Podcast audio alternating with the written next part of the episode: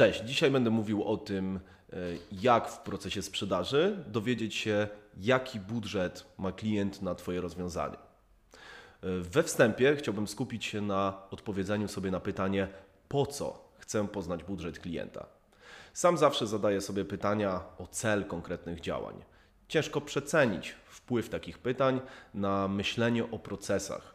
Dzięki nim można po odpowiedzi sprawdzić w przyszłości, czy osiągnęliśmy ten zamierzony cel. Jaki cel poznania budżetu ma większość sprzedawców według samego klienta? Według klientów to oczywiste. Aby podać w estymacjach cenę najbardziej zbliżoną do maksymalnego pułapu klienta i sprzedać to, co sprzedawca y, sprzedaje zawsze, ale możliwie jak najdrożej. Tu muszę nadmienić, y, że to w mojej opinii zależy oczywiście od uwarunkowań kulturowych oraz poziomu kultury biznesowej w danym otoczeniu, kraju czy grupie. O czym również y, wspominam szerzej w dalszej części materiału. Skąd wiem, że klienci tak myślą? To proste. Często z nimi o tym rozmawiam. Oczywiście takie myślenie nie jest regułą, jednak zdarza się dosyć często. Jaki jest mój cel uzyskania odpowiedzi o wielkość budżetu? Moim celem jest zmniejszenie marnotrawienia zasobów na strzelanie w skali projektu, który klient ma w głowie. Szerzej nakreślę to w dalszej części artykułu. Kontekst kulturowy. Nasz rodzimy, polski rynek, w którym większość z nas się porusza, nie może być rozpatrywany bez kontekstu kulturowego. Najpewniej spotkałeś się z tym wielokrotnie, że ludzie w Polsce raczej starają się omijać temat związany z finansami. Wielokrotnie spotkałem się z oporem ludzi, aby powiedzieli mi, ile zarabiają, lub o tym, jak wygląda ich biznes w liczbach. Jestem na tyle dociekliwy, że w większości przypadków finalnie uzyskuję takie informacje. Nie zawsze wiem, czy są prawdziwe, jednak dają jakiś pogląd. Dziwnym dla mnie osobiście jest fakt, że ludzie w niektórych przypadkach postrzegają rozmowę na takie tematy jako nietakt. Kilku moich znajomych, których większość klientów jest spoza Polski, potwierdza tezę, że poznanie kwoty budżetu klienta jest trochę zależne od kultury biznesowej danego kraju. Występują oczywiście wyjątki od reguły, jednak subiektywnie większość osób uważa, że jest to zauważalne. No dobra, zastanówmy się, kto zyskuje na poznaniu budżetu klienta. Jeśli się nad tym głębiej zastanowisz, to z jednej strony podejrzliwy klient będzie twierdził, że nie opłaca mu się powiedzieć, jaki ma budżet. Słyszałem to wielokrotnie. Raz usłyszałem dosłownie, że nie ma możliwości, żebym powiedział, jaki mamy budżet, bo byłoby to wbrew moim interesom. Z drugiej strony, ty, nie znając budżetu, będziesz sfrustrowany, dosłownie strzelając na oślep możliwości budżetowe klienta, przygotowując estymację wdrożenia. Sprawdźmy zatem oba scenariusze. Pierwszy scenariusz to przygotowujemy ofertę dla klienta, nie znając jego budżetu. Scenariusz numer dwa: przygotowujemy ofertę, wiedząc, że klient posiada przykładowo 30 tysięcy złotych na stworzenie strony www. Spróbuję rozbić na kroki scenariusz pierwszy. Punkt pierwszy. Klient zgłasza się z chęcią zakupu produktu, niech to będzie ta przysłowiowa strona www, o której wspomniałem.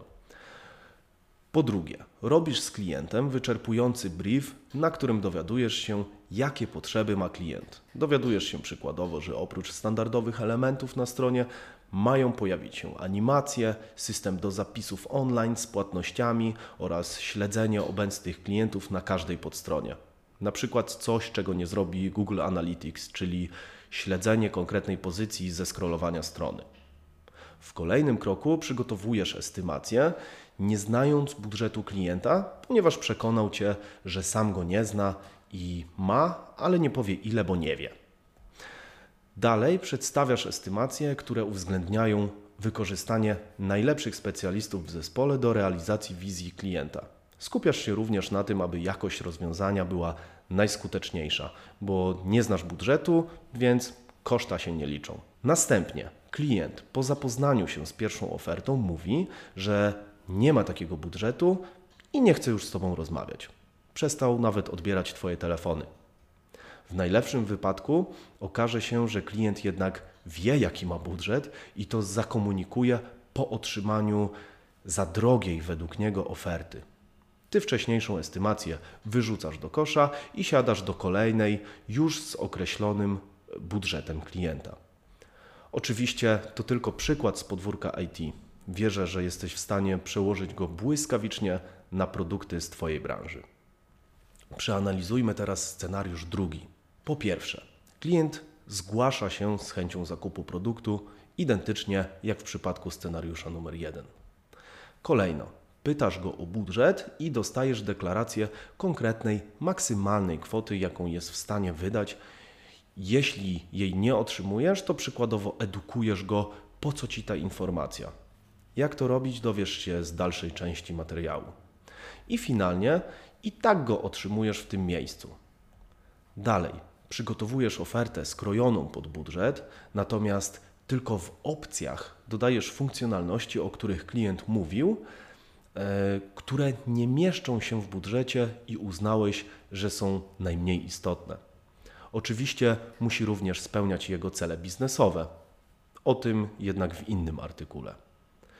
Później przedstawiasz ofertę, w tym cenę i plan wdrożenia Twojego rozwiązania. Po tych krokach klient kupuje. Tak, jest w tym miejscu pewne uproszczenie. Podsumowując, jeśli będziesz realizował dużo pierwszych scenariuszy, to będziesz cały czas spalał mnóstwo paliwa w postaci czasu i strat wygranych sprzedaży, czyli finalnie pieniędzy. Później i tak to klienci muszą oddać ci te pieniądze lub po prostu zamkniesz biznes. Uściślając, zapłacą konkretnie ci klienci, z którymi pracujesz w rzeczywistości, a nie tylko prowadzisz proces sprzedażowy. W skali makro, jeśli istnieją tylko pierwsze scenariusze, to klient finalnie płaci więcej, ponieważ firma ponosi większe koszty obsługi niż firmy, które mają szybsze procesy sprzedażowe. Krótkie podsumowanie tych scenariuszy przedstawiam w formie mapy procesowej, którą znajdziesz na moim blogu. Stworzyłem ją specjalnie na potrzeby zobrazowania, gdzie powstaje dodatkowy koszt, który da się potencjalnie zminimalizować poprzez tylko i wyłącznie modyfikację procesu sprzedaży, a dokładniej jego optymalizację. Jak widzisz, nie znając budżetu klienta, narażasz się na dwa zbędne ryzyka. Po pierwsze, przegranie niektórych szans sprzedaży już na tym etapie oraz zmarnowanie czasu na tworzenie wyceny. Pominąłem na schemacie wiele składowych, e, aby był czytelny. Jest to po prostu wycinek większego procesu. Wspomnę tu oczywiście, że jest to ogromne uproszczenie, a nawet, że aż takiego uogólnienia dawno nie popełniłem. Jednak artykuły miały być krótsze, więc muszę na takim poziomie operować. Oczywiście zdobywanie budżetu to tylko jedna ze składowych, której nie warto pomijać w całym procesie sprzedaży. Podsumowując tę część, jeśli nie znasz budżetu klienta, finalnie tracą obie strony. Jeśli go znasz, obie strony zyskują. Znów jest to duże uproszczenie, jednak w większości przypadków jest to prawdziwe stwierdzenie, a przynajmniej dla większości w branży B2B. Ok, więc jak dowiedzieć się, jaki klient ma finalnie budżet? Wymienię po kolei, co ja robię i wiem, że działa. Dalej zacytuję kilku znajomych, którzy podzielili się ze mną tą wiedzą w rozmowach konsultacyjnych, które odbyłem w trakcie tworzenia tego materiału. Co polecam ja? Po pierwsze, często po prostu na pewniaka pytam, jaki klient ma budżet. Tak, często to takie proste.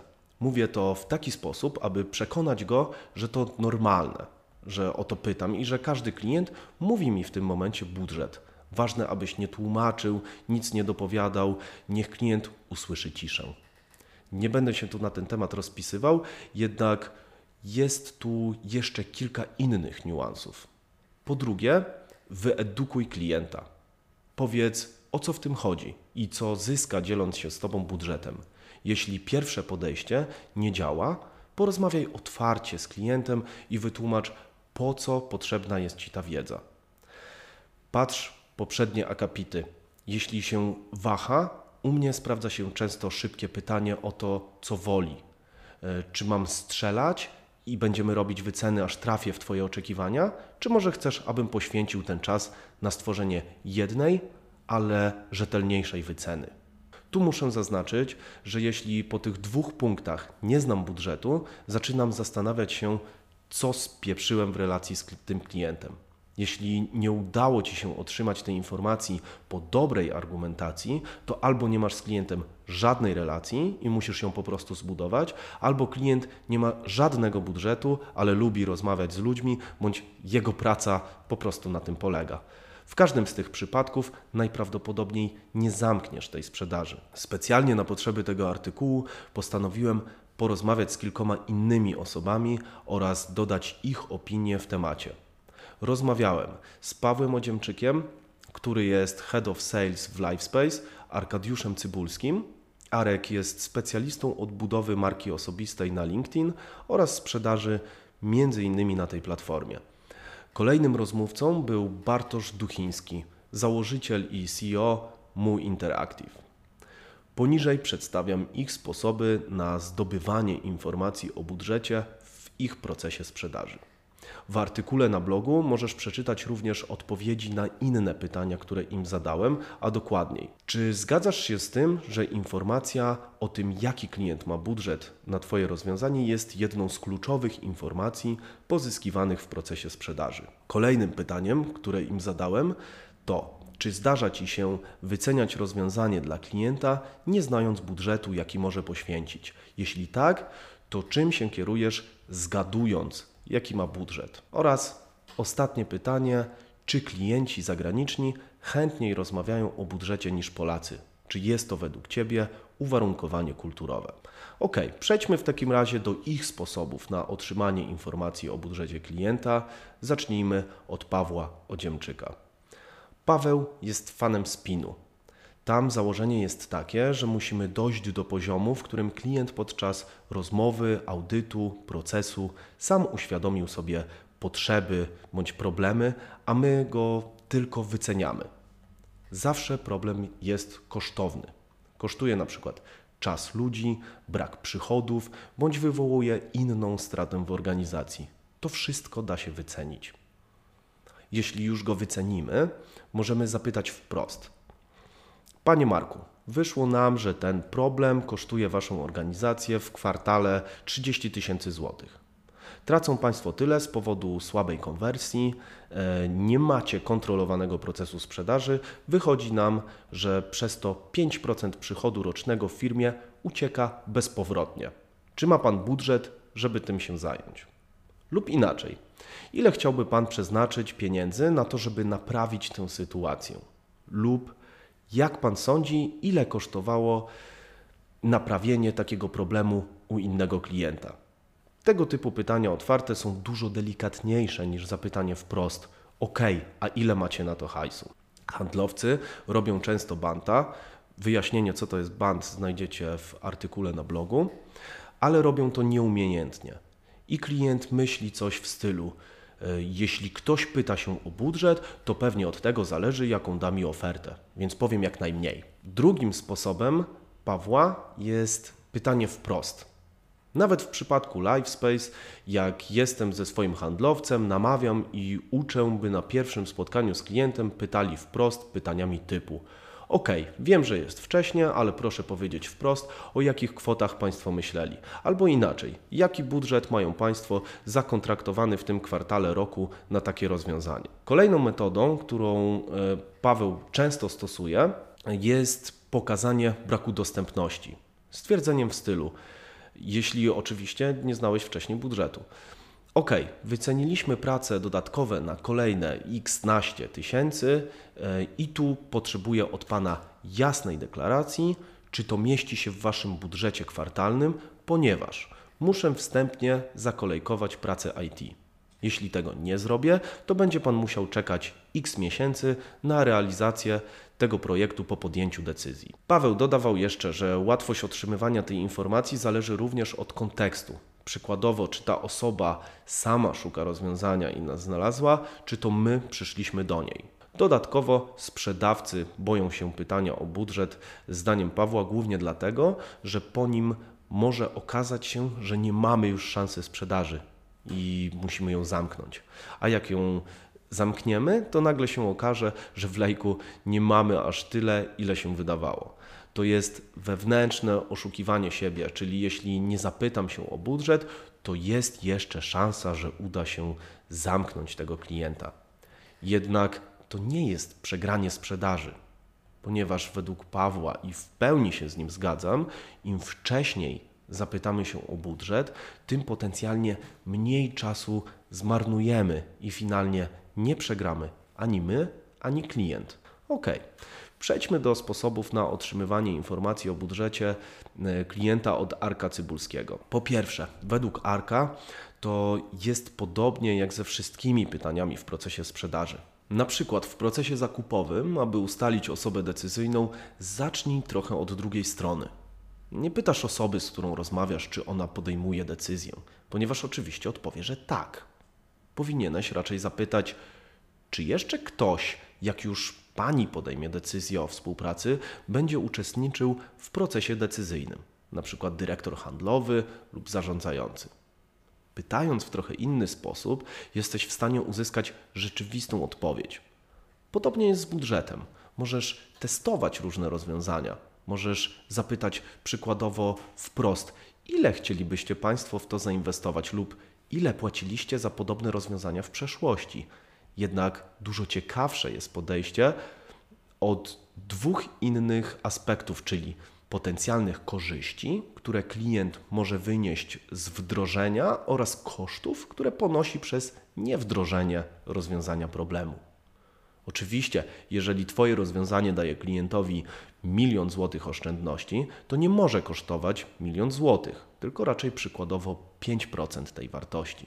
Arek mówił dalej, że takimi sposobami można testować sobie, jaki klient ma poziom budżetu. Natomiast jest to złożony problem, ponieważ przy takim podejściu, nawet po dowiedzeniu się, jakie są koszty braku wdrożenia lub korzyści po wprowadzeniu, możemy się rozminąć z rzeczywistym budżetem klienta i o tym musimy pamiętać. Ważne jest, żeby pamiętać również o aspektach bardziej pragmatycznych. Jeśli posiadasz wiedzę, jak mniej więcej ustawione są procesy zakupów w danej organizacji i robisz przykładowo wycenę na 52 tysięcy złotych, a dowiadujesz się, że powyżej 50 tysięcy złotych jest potrzebny zespół przetargowy, to wyrzucisz część zakresu, a finalną cenę ustawisz na poziomie 48 tysięcy złotych. Stąd budżet wiąże się bezpośrednio również z procesem zakupów, jak i z decyzyjnością, o których wspomniał wcześniej. Pytanie o budżet wymaga wyczucia, jak każde z tych pytań. Natomiast są takie sytuacje, w których nie musisz pytać, bo wiesz. Jednak jeśli masz wątpliwości, to zawsze pytasz. Jak klient nie odpowiada na pytanie, wtedy podajesz widełki. Przykładowo, czy bylibyście Państwo skłonni zainwestować w to rozwiązanie 50 tysięcy złotych? Podsumowując, Arek ma na to dwie ścieżki. Albo sprawdzać niestandardowo od strony biznesu, albo wprost rozmawiać o budżecie.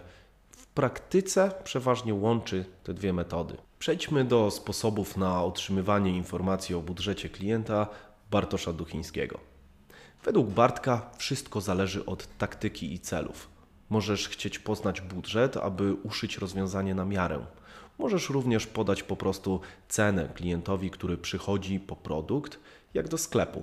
Kiedy na przykład klient wchodzi do salonu samochodowego, to raczej najpierw konfiguruje sobie samochód i otrzymuje od razu cenę, a nie rozmawia na starcie o budżecie, ponieważ klient wie, że porusza się w granicach kilkudziesięciu bądź kilkuset tysięcy złotych w zależności od salonu. W przypadku biznesów typu SaaS, czy tak jak w Mój Interactive w produkcji wideo, Bartek jest w stanie podać cenę prawie w czasie rzeczywistym. Bartosz twierdzi, że osobiście nie ma stałych strategii na zdobywanie budżetu. Jednak wymienił kilka technik, które mimo, że nie są spisane w procesie, to z pewnością są u niego w użyciu. Po pierwsze, Pomocne jest na pewno podawanie widełek klientowi w rozmowie, aby mieć pewność, że rozmawiamy na początku o podobnym rzędzie kwot. Po drugie, jeśli znasz dobrze swój produkt i jesteś w stanie określić bardzo sprawnie koszty i marżę, jaka Cię satysfakcjonuje, dobrym sposobem jest po prostu podawanie ceny najpierw po swojej stronie. Dzięki temu omijasz trudne pytania i możesz zapytać wprost, czy ta cena jest odpowiednia. Szybkie tworzenie wyceny przykładowej, po której klient powie, jaki jest budżet rzeczywisty i czy go przekraczamy. Po trzecie, jedna z technik, które Bartek stosuje w swojej firmie, to zróżnicowanie modeli rozliczeniowych i cenowych. Przykładowo, pakiet startup będzie tańszy, ale zapłacisz więcej z góry. Pakiet średni będzie droższy, ale zaliczka lekko mniejsza.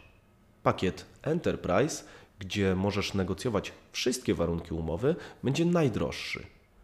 Dzięki rozpoczęciu rozmowy o kosztach zaczynamy rozmawiać o budżetach to dobry otwieracz do pchnięcia rozmowy i dojścia do etapu rozmowy o budżecie. Dodatkowym plusem, jeśli wyjdzie to od nas, jest to, że nie będziemy mieli problemu później w rozmowach o terminach płatności w procesie produkcji. Po czwarte, dobrym sposobem jest zaproponowanie na przykład zrobienia warsztatów dla klienta, na których wypracowujemy fizyczną wartość dla niego. Przykładowo, w przypadku filmów wynikiem może być wstępny scenariusz.